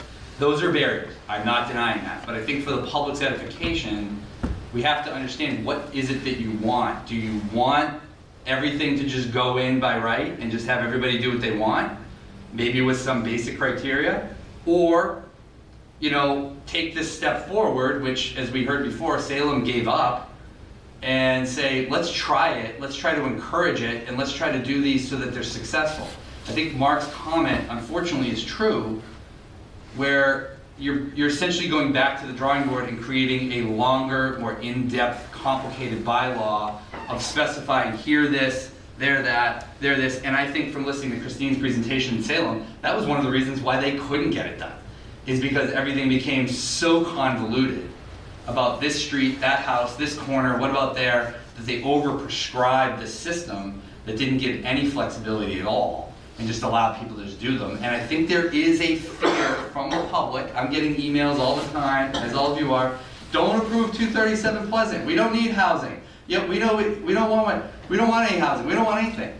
So I do think the public, whether they're right or wrong, is saying, time out, we just, we just need to know what's going in. And I think if we allow just unfettered building, I do think we're gonna end up with systems where Gus is, and the staff are put in a position where we don't even know how this is really gonna work. And I, and, and I think that that's clearly some of the staff anxiety around Cobi's point. I would love to get to the point where we just say why across the board on there, right? I think everybody genuinely, from heads bobbing, is saying, yeah, let's just have whys right across the. I just don't know if everybody's firmly ready for why right across the board. Uh, meaning yes. I know, I No, know. why, sorry. Okay. I want to be very, Thank And I'll you. let Cobi respond to that, okay? that is not my amendment. That's my next amendment. And we went ahead, we'll get there. I- And, and we can talk about, about that, right? I'm just saying that they don't want to change the dimensional requirement. That if you're within existing dimensions, then you don't, then, then we're just clarifying that you are, uh, that's all this amendment is. It's just saying that, um, that if you have something that's pre-existing non-conforming, then you don't have to, uh, uh, reapply new dimensional when you convert it to an ADU. Right, we're clear that that's what this amendment. That's what chapter one eighty-five eighteen is, that's why you have the non-conforming building structures and uses, and that's why a building commissioner, why you need to spell it out in a definition. Because we have two different answers in front of us.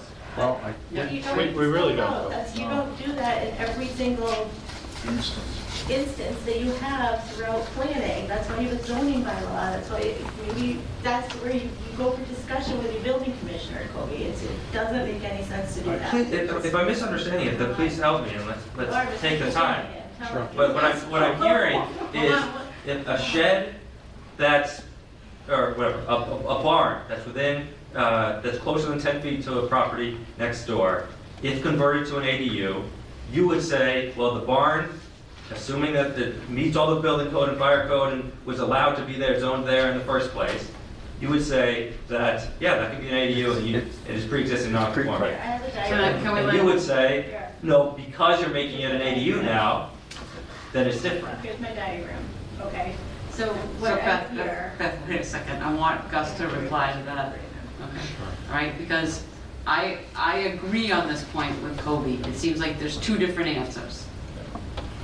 And so we need, Happy to take. Well, and, and so it's just like, we're just want, we just want to know what the answer is. Is it, is it just so up in the air that No. we don't really know? No, No, Gus is it's saying, not. no, we It's- know. I mean, So I do let's- it every, Two different scenarios is what they're, is what Yeah. they're presenting. I do it every day, so I apologize if I haven't explained it enough, but um, to Cobi's point, if I have, let's say I have a barn that is eight feet off the property line, it's pre-existing non-conforming, no ifs, ands, or buts about it.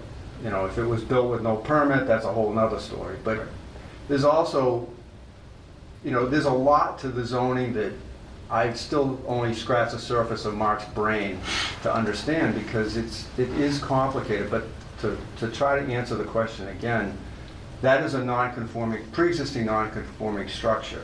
To add an ADU to it, um, and it if it was connected, it will always, oh, sorry. Not add. Convert the same structure into an. Okay, convert the same structure into it, it will always be a non-conforming structure, pre-existing non-conforming structure, I believe. Are you making it more non-conforming is the question? I, the way I look at it is with, I don't think we have an answer. It may be a situation to get a finding from the ZBA. right, and if, the Right. way I look at it as, it was pre-existing non-conforming before they added, before they turned it into an ADU, it will stay a pre-existing non-conforming structure. However, with relief from the zoning board, that owner comes into my office, that appraiser comes into my office. My answer is that's a pre-existing non-conforming structure, if it's in converted ADU. Now, I don't know, Bryan may rebut that. No. To clarify, okay, we- we've talked about this for a long time. To clarify, okay? Yeah, Gus does what he does, and if we allowed ADUs by special permit, and we didn't talk about setbacks in what we're cre- creating right now, in the bylaws that we're amending right now, what he's saying is 100% true. But if we had passed the third amendment, the third zoning bylaw amendment, that states that you cannot do that. Okay, there's the difference. That's what I'm trying to say. Okay, so right today, if you have an existing non-conforming structure, it will always be existing unless we do end up changing the setbacks in the zoning district or whatever. Okay? However, if we passed the third bylaw, if you don't want to do that, then what you're going to do, you're going to run into situations where a lot of people are going to say, you know, that, that building's been there for, you know, 20 years, and it, I don't think, I don't think it was bu- built properly, and all kinds of stuff going on, and now they're trying to put an accessory use, uh, well, you know, in, it, right in it, and they're saying that, you know, and Gus is saying, all you need is a special permit, it's not a variance, all this kind of stuff. It, it's, this would spell out things in a certain way that would make sense to everyone. If we don't want to put that extra restriction on it, you don't have to do that. You can decide you don't want to pass that third bottle and you want to go with the others. But the reason I took quite a bit of time to write that, and I checked like, what, six or seven different subsections in the bylaw, that I spent a lot of time on that specific wording, is because it would become problems if you have a garage that's been there 50 years, three feet from somebody's property line, and now we're allowing them to put an accessory unit in there without them having to talk to, uh, without them having to deal with that setback, okay? So if it doesn't meet these regs, these, the specific uh, regulation we're proposing, they would need to get a variance. And they could get that variance possibly from the ZBA at the same time they're getting a special permit. But it, it's an additional layer that they would have to really look at and prove that they're not gonna impact their next door neighbor by living three feet from them, or whatever the case may be. That's the reason for it. And right now, what Gus is saying is 100% true. He's seeing something as an existing, non-conforming, and it's up to the ZBA to decide whether that special permit is permitted or not, because they don't have any additional um, setback discussion or anything like that. They're just looking at the issue without this additional regulation. So that, that, just to clarify, we, we're just talking, we, I- I see we we have a, we have a definition, we got where it can be used, and we have that additional setback information. The three basic str- things that these amendments are doing. Okay, I get it. There's, there was someone on, the- in the audience that had their hand up. Chris, Chris Prince, do you s- still have a comment about this?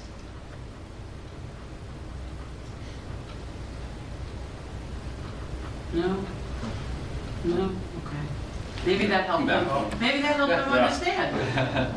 Um, So, so Where do we stand? on there's still a motion on the There's floor, and I second. second it, so I say we take this. On the amendment, On the amendment, there's a motion and a Which- second on Can you send me what you did, just email? Yeah. For the you- minutes. Do you want to remove your amendment? or- I- No, no, I very much stand by my amendment, and I, I think, yeah, I think I, I understand what you're saying, that, Why do you need to put that in there, though? I guess I don't understand why you need that amendment to clarify something that is in the zoning bylaw that the building commissioner deals with every day. That's his We can- job. I don't understand. We're changing it, and that's, that's the final answer. We're not changing it. This is. this is, this is, an- this is a proposal to change. To change it to add a definition that's already in our zoning bylaw. To say, no, well, That's no, not wait. what I, If you want, Cobi, do you want to add something that back up again. indicates, you want to add something that indicates if it's non-conforming, you want to clarify the non-conformity. I want to clarify that an accessory dwelling unit could be built there without the need for a variance. Yeah, that's not okay with me. No, That it's is- to Bryan's. That's fine. Okay, all right, all right, all right, guys, hold on, hold on, That's a normal on, process hold to on. have a variance for Yes. something that's non-conforming. You're, you're. You're protecting, you're protecting your neighbors and your own property as well as the neighbors' properties by Standard practice. going, Okay, I'm gonna go to the audience. Chris is back. Okay? Chris Prince? Phil- Philip, can you hear me? Yes. Can you hear me? Yes, I can hear you now. Can you, Yeah. well, you don't have to state your name, but, Thank- um, address? Thank, thank you, Carol. My name is Chris Prince. Uh, we reside at 14 Ben's Way. Um, we're just inside the RR1 rural district out here in North Franklin. Uh, this is an interesting topic of conversation for us. We have a project tacked to the refrigerator um, that would move my parents down to Franklin um, from my hometown and their, their, you know, their, their home in New Hampshire. Um, I've actually had preliminary conversations with Sam, who spoke earlier, and with Gus about six months ago um, as we started our investigation in this process. Um, I kind of wanted to talk and give you kind of a personal human perspective on the subject matter because this is, um, you know, important to us and we have a decision to make in our future on whether we go forward or not. Uh, a lot of the conversation with respect has seemed to focus on a lot of code, a lot of language, and a lot of that detail. Um, my understanding from the last meeting that was held was part of this process was to make this an easier process for a homeowner. I can tell you after tonight's conversation, I feel like this is just as daunting as it was six months ago when we first looked into this. I feel like there's just as much challenge to us in terms of defining what we're going to do as much as back and forth as possible. Um, Gus was very congenial with us, very transparent with us. Um, he was very easy to work with, and I would hope that that would continue forward as, as has been discussed. But as Cobi pointed out earlier, this sort of tempers our enthusiasm for even moving this project forward, knowing the steps and the, and the, and the hoops that we would have to jump through to, to get this process off the ground. Um, the, the decisions that our family has to make in the next year or two in terms of what we do and how my parents live out the balance of their lives, knowing that they're no longer able or willing to maintain their current property in the, in the, in the way that they have become accustomed to, um, is daunting. The language of affordable housing has been thrown out there. Our proposal has nothing to do with affordable housing. Um, my parents are on a, the four years into an eight-year wait list for public housing in their town. the private housing list is longer. It's my understanding from this dialogue and others um, that that situation is no different here in Franklin. Um, in terms of private care, whether it's housing or, or healthcare, that market has been commoditized in our modern society, and those expenses are only going to grow over time. And so the question for us as an affordable housing is how do we maximize family resources and equity to provide appropriate care and living for my folks as, as they age.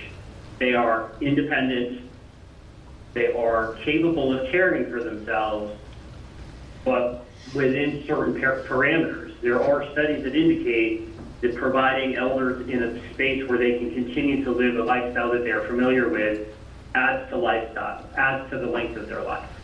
Um, it brings families together. And so this is the process that we are going through. This isn't about affordable housing. Um, this isn't about finding a cheaper way of doing this. This is not, as Sam mentioned, an inexpensive venture.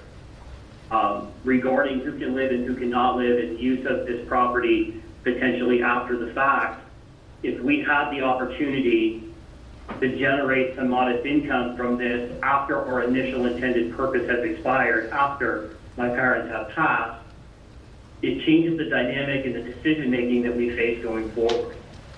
So these are the things that, as a homeowner, um, as a family, that we are addressing and how we look at this process.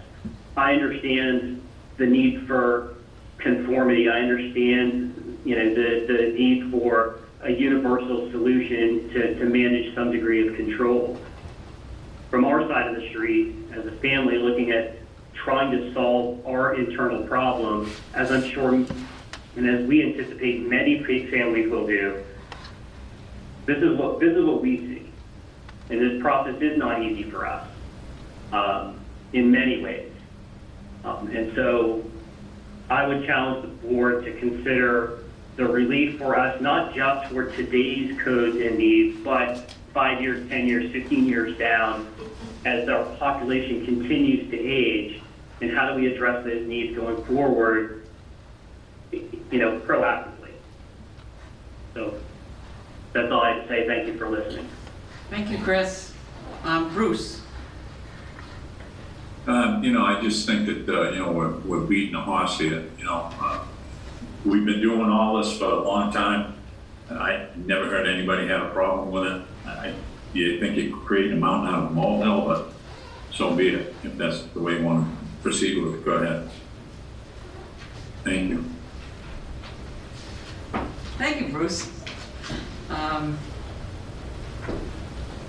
Okay, so we have a motion, right? And a second. And I think we should vote. Is everybody okay with voting on the amendment? Okay, I'm gonna do roll call. Bruce? No, Beth? No. Greg? No. Council Sheridan? Yes. Council Frongillo, Yes. Chair, yes. Doesn't pass, doesn't have a majority. Okay.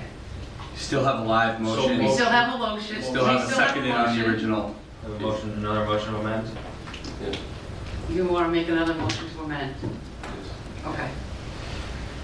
Motion to amend, uh, use regulation schedule, part seven, um, for accessory dwelling units, any place where it currently has PA to be changed to Y. For the exact reason that Chris just spoke of. Second. Is there any discussion? Make a motion to vote. So it's no discussion, it's, Yeah. I just, that's Okay, fine. okay, so I would roll call vote on the, on the amendment to change all the BA to Ys. Is that what it was? Yeah, Okay, okay. Um, all of them? all of them. All of them, okay. Uh, Bruce, no, Beth, No. Greg, No. Council Sheridan. Yes. Council Frongillo. Yes. Chair says yes, fails. and that fails. Okay, now we're gonna go, To the original motion that was seconded. Discussion for second. you want more, on the, on the original motion? On the original motion. Okay, yes. I would just like to appeal to Counselor Rangillo to say, let's get somewhere versus nowhere. This is good Thank- stuff in front of us, that's why. Thank you, Beth. I, um, I agree, it's a huge step forward for Franklin. Um, I know it's not as far as we want to go, but as Beth said, we have the master plan. There's options to discuss further, so let's just not go Yeah, nowhere. and I hope that that is really thought about thoroughly. You get nothing or you get something. So let's get something, because we compromise on everything else we've done. This is a good compromise, let's just do something. So you can say no to nothing, or you can have something to start. Thank you, Beth. Greg? I, I just agree with Beth, it's just, it's a good stepping stone, the staff put a lot of time and effort into it, and that's, that, that's based on all our comments too, in all the meetings that we've had, so I think this is a great stepping stone for all of us, they've done a great job, I think we move this forward, It can always get tweaked later on, but we have something to work with. And we can assess this as, as time goes as well. Gus will be the first guy to tell us, you know, we see an overage of, uh, in the first year, two years, maybe, maybe nothing for six, seven years, we don't know. But this is a great stepping stone to move forward. Thanks to the staff, thank you. Yes. Yeah, I think the staff did a lot of hard work, and they, as Jamie said, this is like their job, they have to deal with people every day. Um, and that's what I do too, and it's not, it hasn't really been that pleasant, I'll say. Um, So, um, but, one of the things that I love about the way Franklin does things is that we always reassess. We start, there's a step, everything is okay, and then Gus is kind of like the parent. He said, okay, we're gonna make it kind of restrictive to start, and then we'll loosen things up if it, if we can do that. And I believe that we will get there because people might be afraid today about what this will do, but once they realize that it's not gonna be, um, it's not gonna be crazy, there's not gonna be three hundred, there's gonna be like the same amount, then we can start to loosen it up. But it is a start, and, um, and I think we should think about, think about that, okay? Um, Does anybody, do you have any other comments? I'm sure, I'm sure Cobi does. I hear what you're saying, right? Mhm. Like, it's not, nothing, provide some process that at least helps Chris assess uh, what is in front of him um, going through the process. Maybe that makes it a little easier for one or two people who might have otherwise been on the fence. Maybe they make that step.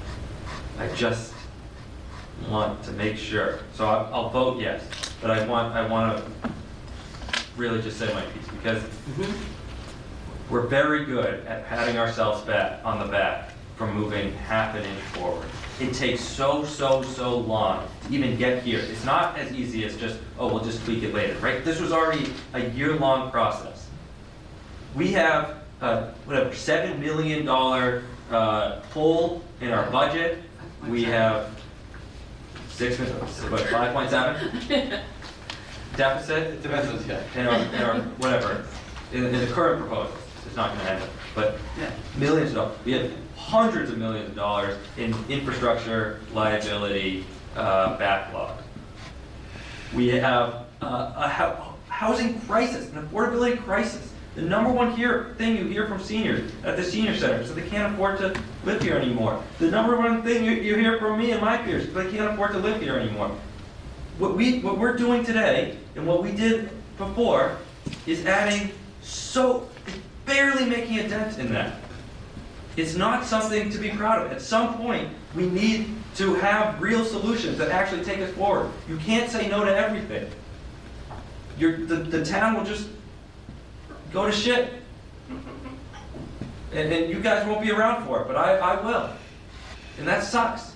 I, I need some sense that we're gonna start putting some real solutions together that actually add some revenue to the town, that actually add some livability to the town, that actually add some housing units that are affordable uh, for people at different price points to the town. We can move this forward, but it's barely doing anything, and I just hope that we recognize that. I I would just like to comment, Cobi, I feel very sorry that you feel we're doing nothing to move things forward, because we are. We're doing a lot of work here, and this is making a difference.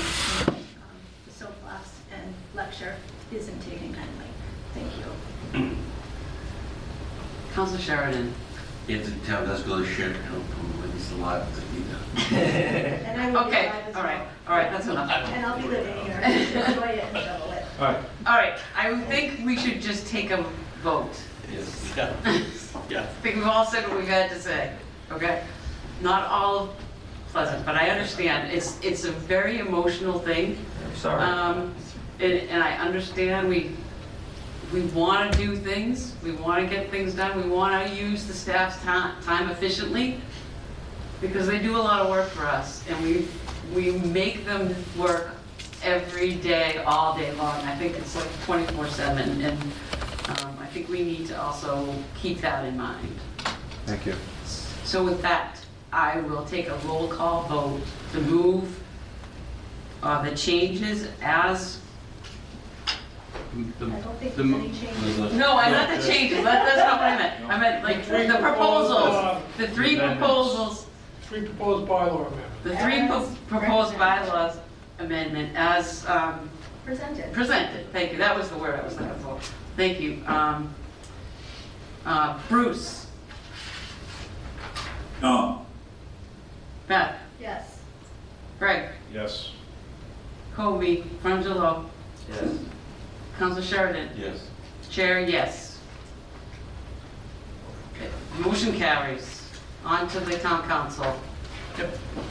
Excellent. I think, thank you, everybody. I I'm think- clapping, come on. Usually people just join in. I can't- I'm doing a golf clap. I mean, for Chris, who's looking for a process and some. I heard, I heard my hand today. I can't, I can't clap. To adjourn.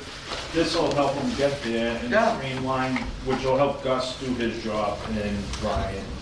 Send them my way. I'm way. hopeful that Gus can work with Chris and others now, even while we wait for these to go through the hearing process. I'm sure that Gus can give Chris and his family some advice on how to move forward. Right, So, absolutely. I hope- Okay, thank you, everyone. Um, I heard a motion to adjourn, so that, there's a second, is non-debatable. All those in favor? say- Roll call. I know, I know, that's, that's what I meant. Roll call vote. Bruce? yes. Beth? It's dark now. Greg? Sheridan? Yes. Frongillo? Chair, yes. Good night, everybody. We are now producing this in collaboration with Franklin TV and Franklin Public Radio. This podcast is my public service effort for Franklin, but we can't do it alone. We can always use your help. How can you help? If you can use the information that you find here, please tell your friends and neighbors. If you don't like something here, please let me know. Through this feedback loop, we can continue to make improvements. And I thank you for listening. For additional information, please visit franklinmatters.org. If you have questions or comments, you can reach me directly at shersteve at gmail.com. The music for the intro and exit was provided by Michael Clark and the group East of Shirley. The piece is titled Ernesto Mañana, copyright Michael Clark and Tin Type Tunes in 2008, and used with their permission. I hope you enjoy. By the way, you can also subscribe and listen to Franklin Matters Radio on your favorite podcast app. Search in podcasts for Franklin Matters.